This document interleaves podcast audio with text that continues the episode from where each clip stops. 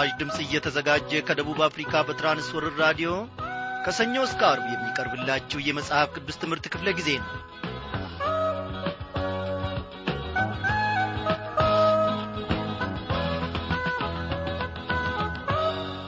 እንደምናመሻችሁ በጌታ የተወደዳችሁ ክብራን አድማጮች ዛሬ ተከታታዩን የኦሪት ዘፍጥረት ምዕራፍ አሥራ አምስትን ጥናት እግዚአብሔር ወዶና ፈቅዶ ይዘንላችሁ ቀርበናል እኛም እናንተም በያላችሁበት ስፍራ ሆናችሁ በራዲዮናችሁ ዙሪያ ቁጭ ብላችሁ ከእግዚአብሔር ማድ አንድ ላይ እንማራለን።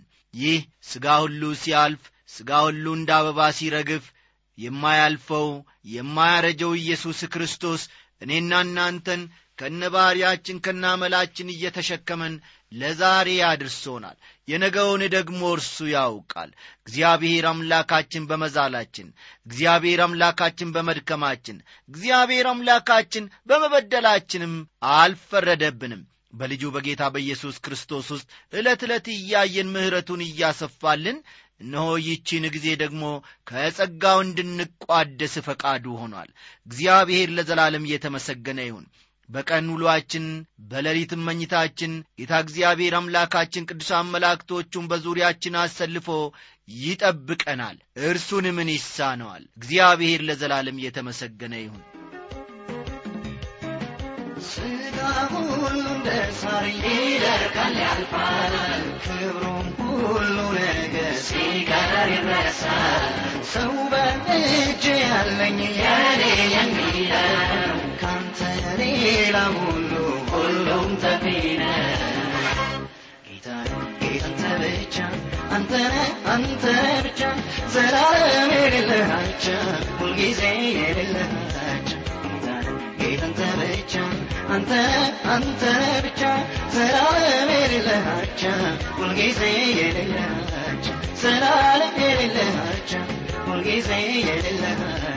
ዘላለም የሌለሃቻ ሁልጊዜ የሌለሃቻ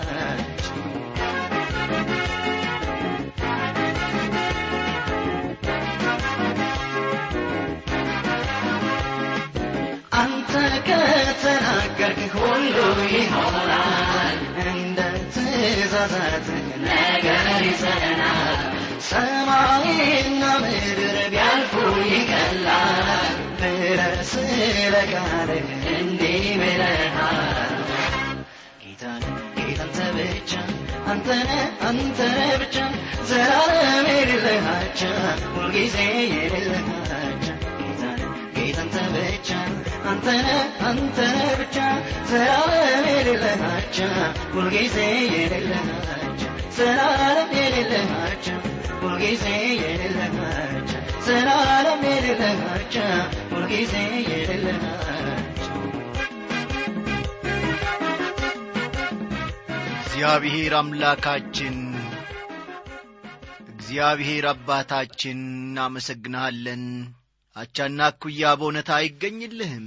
ፍጥረታትን በሥርዓት እየመራህ እግዚአብሔር ሆይ እኛንም ደግሞ የዚህ ተቋዳሽ በዚህ በፈጠርካቸውም ላይ ደግሞ አለቃና ገዢ አድርገ ስለ ሾምከን እናመሰግንሃለን። ያጐደልክብን ነገር ምንድን ነው እግዚአብሔር ሆይ ሰው ዙሪያውን ማየት አቃተው። እነሆ ያለበትን ስፍራ እንኳን መገንዘብ ተሳነው። እግዚአብሔር እንዲህ ያደረገልኝ ማለትን ተሳነው።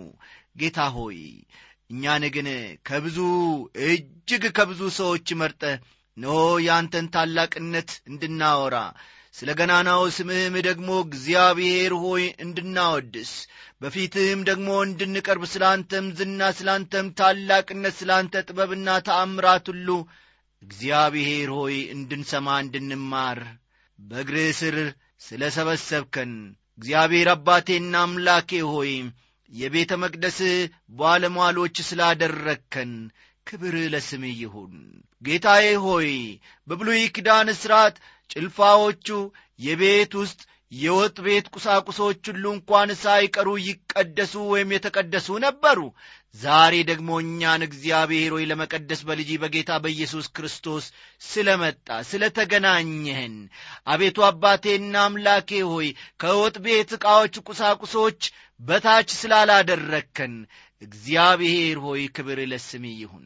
ዛሬም ደግሞ በፊትህ ተገኝተናል በፊትህም ታይተናል። ክብር ለስምህ ይሁን። በዚህን ጊዜ ጌታ መንፈስ ቅዱስን ልከ ደግሞ እንድትናገረን አስተማሪውን መንፈስ ቅዱስን ልከ ደግሞ እግዚአብሔር አምላካችን ሆይ ድንቅ ሥራህን እንድንገነዘብና እንድንማር እንድትረዳን እንለምንሃለን ጌታ ሆይ እንደ ተማርነው ደግሞ ፍሬ አፍርተን ለሌሎች ትርፍ መሆን የምንችልበትን ጉልበትና አቅም ስጠን። የአንተን ፈቃድ የሚያገለግል ልብ በውስጣችን ፍጠርልን።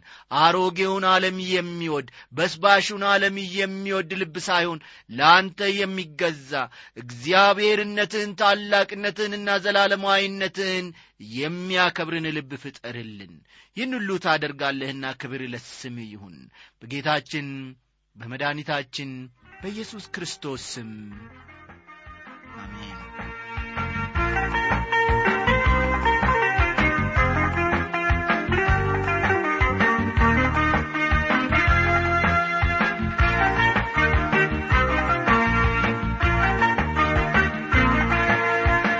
ክቡራን አድማጮቼ እግዚአብሔር ለአብርሃም እንደ ተገለጠለት ቃል ኪዳኑም እንዳጸናለት እንዲሁም ደግሞ አለፍ ብለን አብርሃም የወንድሙን ልጅ ሎጥን በጦርነት ተማርኮ ስለ ነበረ እንዴት እንዳዳነው አንድ በአንድ ከተመለከትን በኋላ ስለ መልከ ጼዴቅ እንዲሁም ደግሞ ሰፋ ያለ ትምህርትንና ግንዛቤን እንድናገኝ ጌታ መንፈስ ቅዱስ ረድቶናል።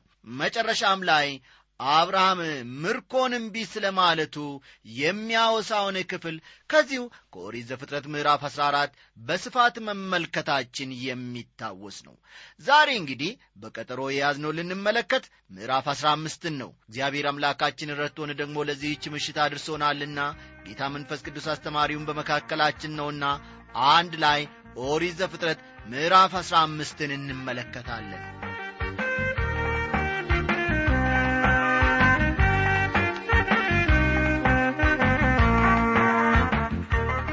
የምዕራፍ አሥራ አምስት አብይ መልእክቱ እግዚአብሔር ለአብርሃም ጋሻውና ዋጋውን የሚከፍለው እንደሆነ መግለጡ። ፈጠን ፈጠን እያላችሁ ጻፉ።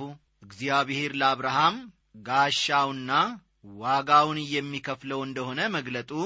የአብርሃም እምነትና የአብርሃም እምነትና እግዚአብሔር ከአብርሃም ጋር የገባው ቃል ኪዳን። እግዚአብሔር ከአብርሃም ጋር የገባው ቃል ኪዳን የሚሉት ይሆናሉ። የምንመለከታቸው ርዕሶች ማለቴ ነው። እስቲ ቀደም ብለን እግዚአብሔር ለአብርሃም ጋሻውና ዋጋውንም እንደሚከፍለው ሆኖ ስለ መገለጡ የሚያወሳውን አንድ በአንድ እንመለከታለን። በመጽሐፍ ቅዱስ ውስጥ ካሉት ታላላቅ ነገሮች ውስጥ ከፍተኛውን በዚህ በምዕራፍ አሥራ አምስት ውስጥ እናነባለን ወይም ደግሞ እንመለከታለን። እንዲህ ይላል ከዚህ ነገር በኋላ የእግዚአብሔር ቃል በራእይ ወደ አብርሃም መጣ። እንዲህ ስል አብርሃም ሆይ አትፍራ እኔ ለአንተ ጋሻህ ነኝ ዋጋህም እጅግ ታላቅ ነው ይላል። እግዚአብሔር ለአብርሃም ሲገለጽለት ይህ አራተኛ ጊዜ ነው። እግዚአብሔር ይህንን ሰው ከአንድ ደረጃ ወደ ሌላ ከፍ ያለ ደረጃ እያሳደገውና ወደ እርሱም እያቀረበው ነው። እግዚአብሔር ለአብርሃም በዚህ ሁኔታ ሊገለጥለት ወዷል። ወገኖቼ ለእኔና ለእናንተ ደግሞ በምን ዐይነት ሁኔታ እንደሚገለጥ በፊቱ ታማኝ ሆነን ድምፁን ማዳመጥ ብንችል እጅግ ታላቅ ነገርን ማየት እንችላለን። አብርሃምን ከአንድ ደረጃ ወደ ሌላው ደረጃ እንዳሳደገ ሁሉ እኔና እናንተንም እንዲሁ ያሳድገናል።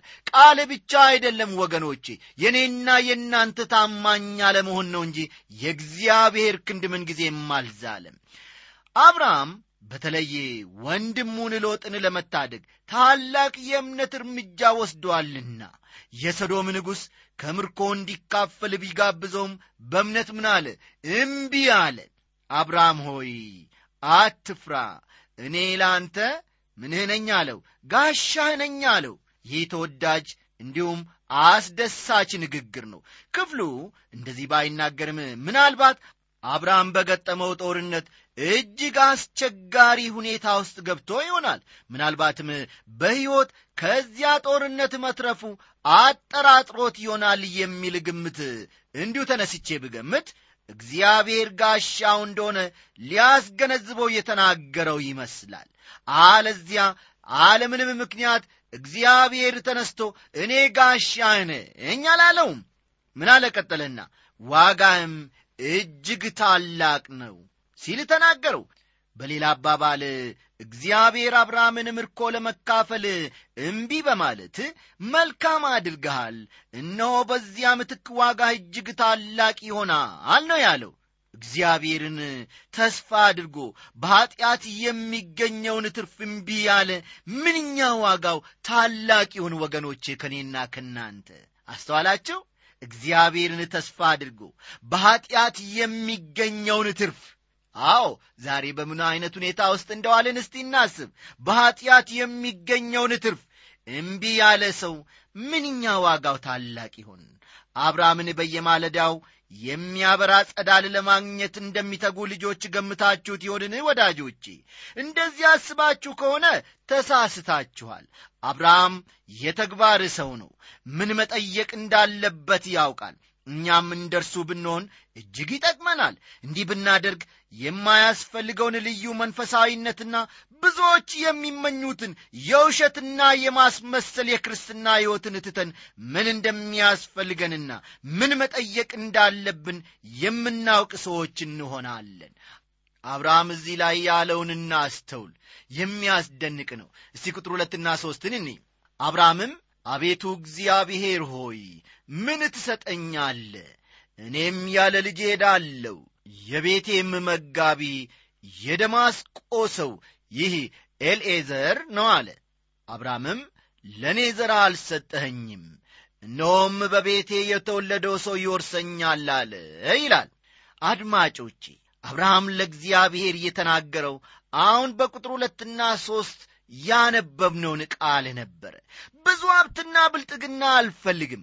በልቤ ያለውና የእኔ ጥያቄ እንደምታውቀው ልጅ አልባነኝና ልጅ እንድትሰጠኝ ነው ሲል ወደ እግዚአብሔር ተናገረ ወይም ጸለይ የሕዝቦች ሁሉ አባት እንደምሆንና ከእኔም የሚወለዱት ቁጥራቸው እንደ ባሕር አሸዋ እንደሚበዙ ቃል ገብተልኝ ነበር እኔ ግን ዛሬ አንድም ልጅ የለኝም። በጊዜው በነበረው የሐሙራቢ ሕግ መሠረት አብርሃም ልጅ ካልወለደ የቤቱ ኃላፊና መጋቢው ኤሌዘር ይወርሰዋል።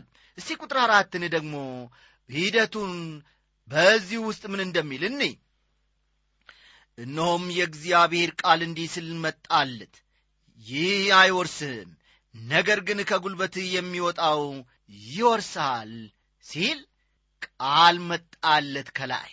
እንዴት ይጽናና እንዴት ይበረታ ይሁን! አንድ ሰው ቀጥተኛና እውነተኛ ጥያቄ ሲጠይቀው እግዚአብሔርም ቀጥተኛና እውነተኛ መልስ ይሰጠዋል። ልጅ እሰጠሃለሁ አብርሃም እኔ ልጅ እሰጠሃለሁ ሲል በትክክል ፊት ለፊት ተናግሮ አረጋገጠለት። በሌሊትም ወደ ሜዳ ወጣው። እስቲ ቁጥር አምስትን እናንብብ ወደ ሜዳም አወጣውና ወደ ሰማይ ተመልከት። ከዋክብትንም ልትቈጥራቸው ትችል እንደሆነ ቁጠር አለው። ዘርህም እንደዚሁ ይሆናል ሲል ተናገረው እግዚአብሔር። ይህ አስደናቂ ንግግር አይደለምን ወዳጆቼ? እግዚአብሔር አስቀድሞ ዘርህን እንደ ባሕር ዳር አሸዋ አበዛዋለሁ ብሎት ነበረ አሁንም ደግሞ እንደ ሰማይ ከዋክብት ዘርህን አበዛዋለሁ ሲለው እንመለከታለን አብርሃም ከዋክብትን ሊቆጥር አይችልም። ምናልባት ቢሞክር እንኳ በግምት አራት ሺህ ናቸው ስድስት ሺህ ናቸው አስር ሺህ ናቸው ሊል ይችል ይሆናል። ነገር ግን እርሱ ማየት የሚችለው ቢቆጠሩ ከአምሳ ሺህ በላይ ሊሆኑ ይችላሉ ከመቶ ሺህ በላይ ሊሆኑ ይችላሉ። አብርሃም ዘሩን ሊቆጥር አልቻለም። ዛሬም ማንም ሰው ሊቆጥር አይችልም የአብርሃምን ዘር። ይህ ሰው አብርሃም የወለዳቸው ሁለት ልጆች ናቸው። ምድራዊና አካላዊ ዘሩ የእስራኤል ሕዝብ ሲሆን መንፈሳዊ ዘሩ ግን ቤተ ክርስቲያን ናት። እንዴት የሚያስደንቅ ቃል ነው ወዳጆቼ! ልብ በሉ። አብርሃም የወለዳቸው ስንት ልጆች ናቸው? ሁለት ልጆች ናቸው።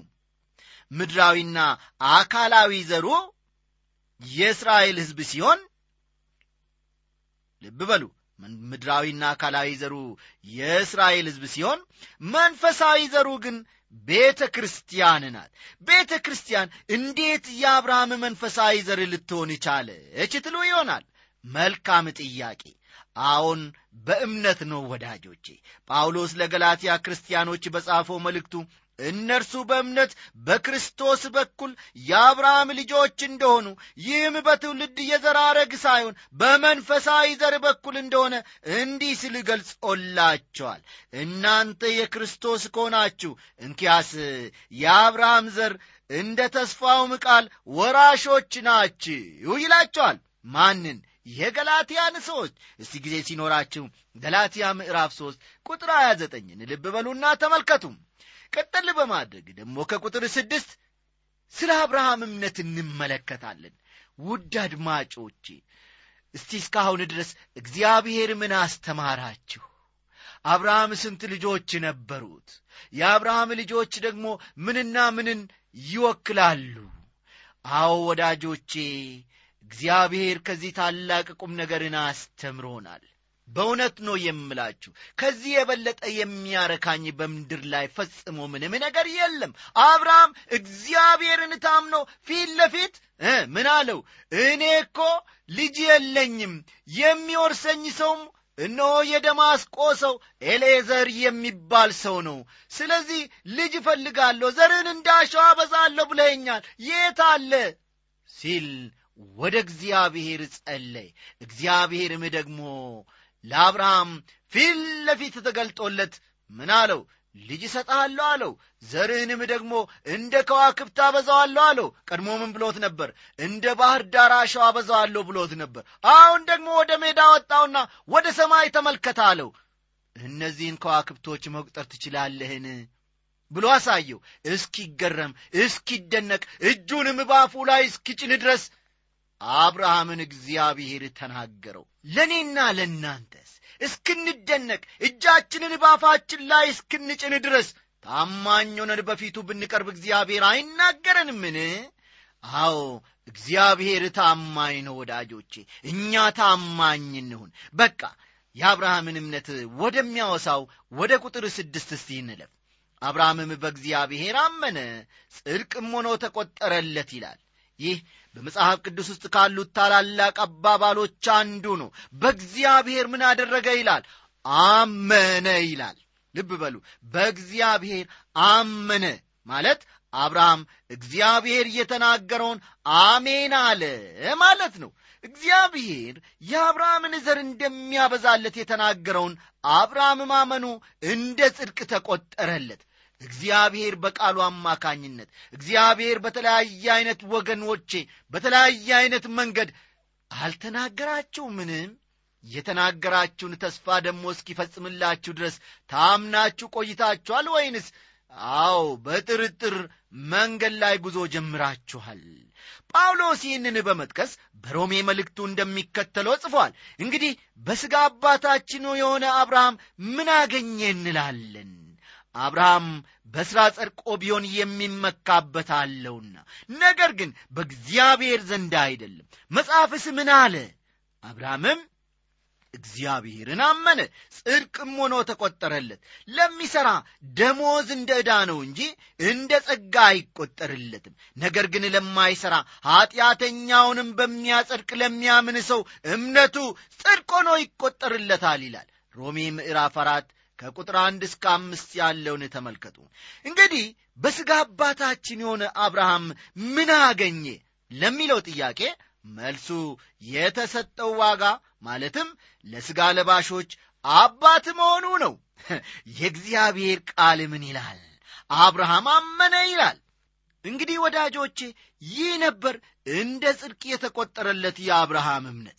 ለእርሱ ሥራው የዳ ክፍያ እንጂ የጸጋ ምትካ አይደለም ለደህንነት የምትሠራ ከሆነ እግዚአብሔር የእኛ ባለዳ ነው ነገር ግን ወንድሞች ሆይ እግዚአብሔር ከጸጋ ውጪ ሰውን በሌላ መንገድ አያድንም። ሌላ የሚያድንበት መንገድም አልነበረውም። ደህንነትን አግኝታችሁ ከሆነ የዳናችሁት በእግዚአብሔር በማመናችሁ ኢየሱስ ክርስቶስ የግል አዳኛችሁ መሆኑን በመቀበላችሁና እግዚአብሔር ደህንነትን እንደሚሰጣችሁ በማመናችሁ ነው። ለአብርሃም ሥራው ሳይሆን እምነቱ ነበር እንደ ጽድቅ የተቆጠረለት። እምነቱ ምንም እንኳን ጽድቅ ባይሆንም ልብ በሉ እምነቱ ምንም እንኳን ጽድቅ ባይሆንም እግዚአብሔር ግን እንደ ጽድቅ ቆጠረለት።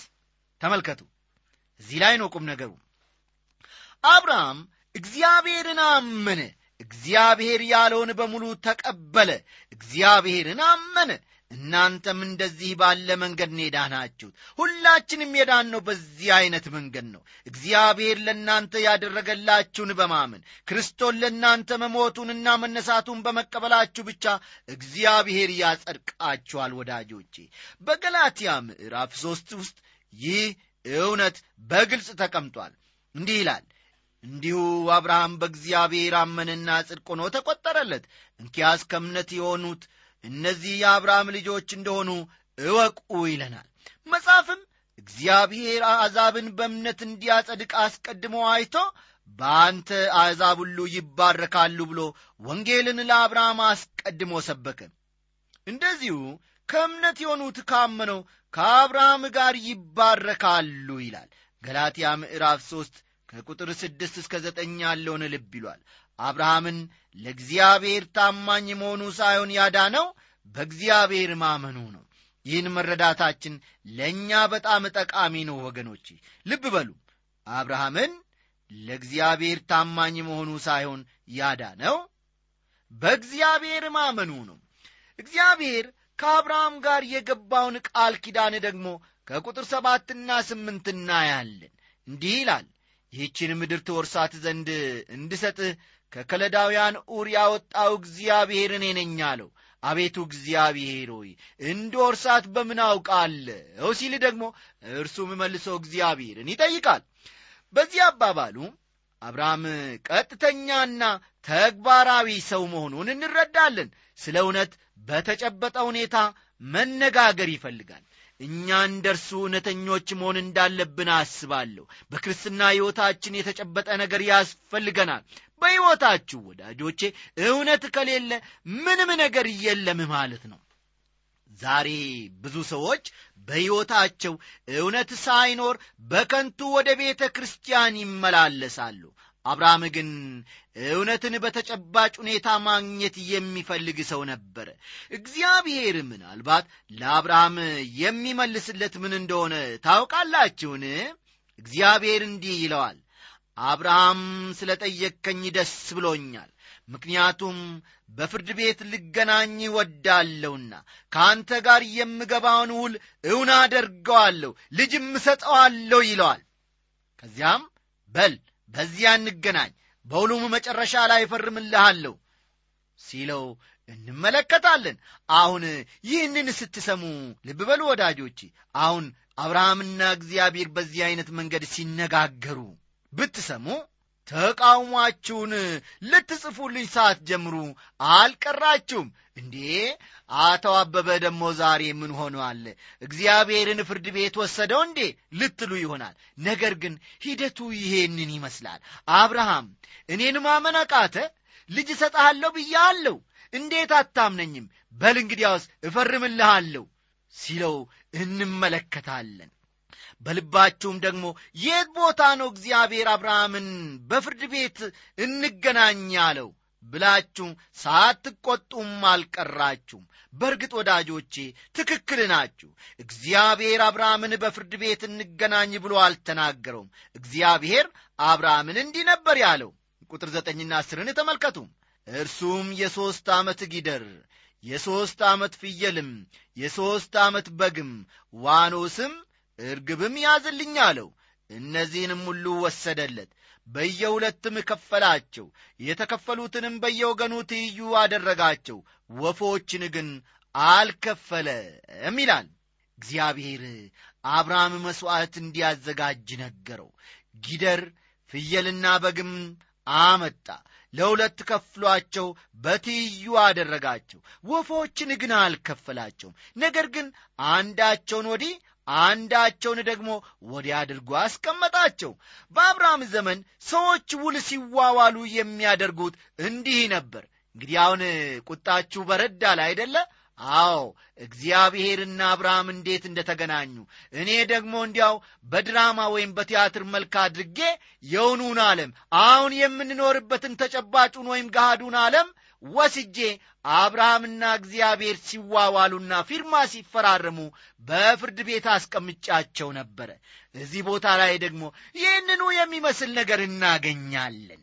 አዎ በጥንት ጊዜ ማለትም በአብርሃም ዘመን ሰዎች ውል ሲዋዋሉ የሚያደርጉትና የሚያከናውኑት ነገር አሁን በቁጥር ዘጠኝና በአስር ውስጥ እንዳነበብነው ነበረ።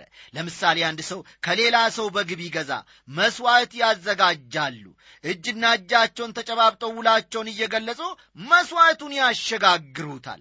ይህ የውል ሥነ ሥርዓት በዘመናችን ሰዎች ወደ ፍርድ ቤት ሄደው በሕግ ሰዎች ፊት የሚፈራረሙትን የውል ሥነ ሥርዓትን ይመስላል። እግዚአብሔር በአብርሃም ዘመን የነበረውን ሕጋዊ ሥነ ሥርዓት ሲጠቀም እንመለከታለን በኤርምያስ ምዕራፍ 34 ቁጥር 18 ውስጥ በዚያን ዘመን በሚኖሩ ሰዎች ሁሉ ዘንድ እየተለመደውን ይህን የውል ሥነ ሥርዓት ተጠቅሶ እናገኘዋለን።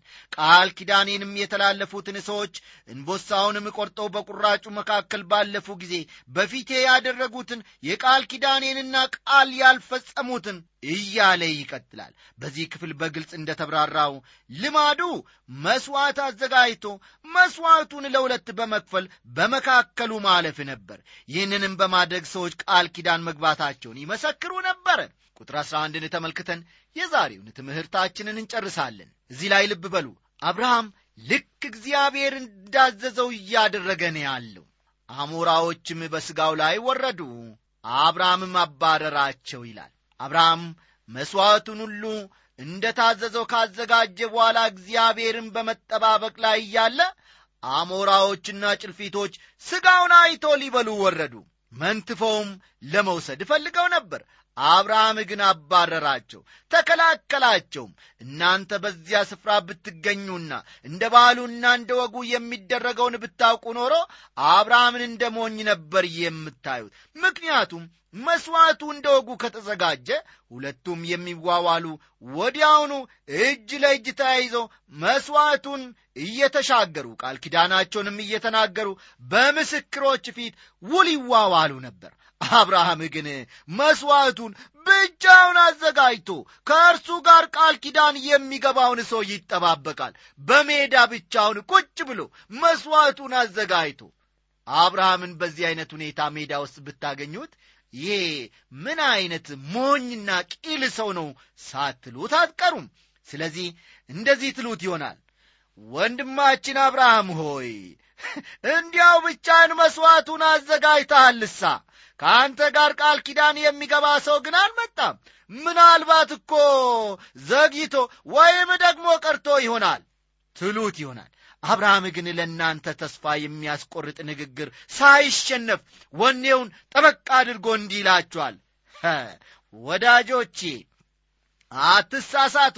በፍጹም እርሱ እንኳን ሊቀር ሊዘገይም ማዘጋጀት ያለብኝን እንዳዘጋጅ ተናግሮኛል። ስለዚህ አሁን ይመጣል ቃል ኪዳኑንም ይገባልኛል እያለ በእምነት ደፈር ብሎ ይመልስላቸዋል። ከዚያ በኋላ የሚሆነውን ደግሞ እግዚአብሔር ወዶና ፈቅዶ ለነገ ቢያደርሰን ተከታዩን እንመለከታለን። ታምነን እኔና እናንተ እንደ አብርሃም በፊቱ መቆም እንድንችል እግዚአብሔር ጸጋውን ያብዛልን እያልን ስንሰናበታችሁ በፍቅር በሰላም በደስታ ነው። ሌሊቱን ሙሉ እግዚአብሔር አምላካችን ቁርበታችን ባረፈበት ባልጋችን ላይ ቅዱሳን መላእክቶቹን በዙሪያችን ነው አስፍሮ ይጠብቀናል ይንከባከበናል። እንቅልፋችን የጣፈጠ ሰላምም የሞላበት ነው። ስሙ ለዘላለም እየተመሰገነ ይሁን። ደናደሩ እያልን ስንሰናበታችሁ እኔና ወንድም ያለማየው እግዚአብሔርን ተስፋ እያደረግን የነገውንም ደግሞ እየታመን ነው። ደናደሩ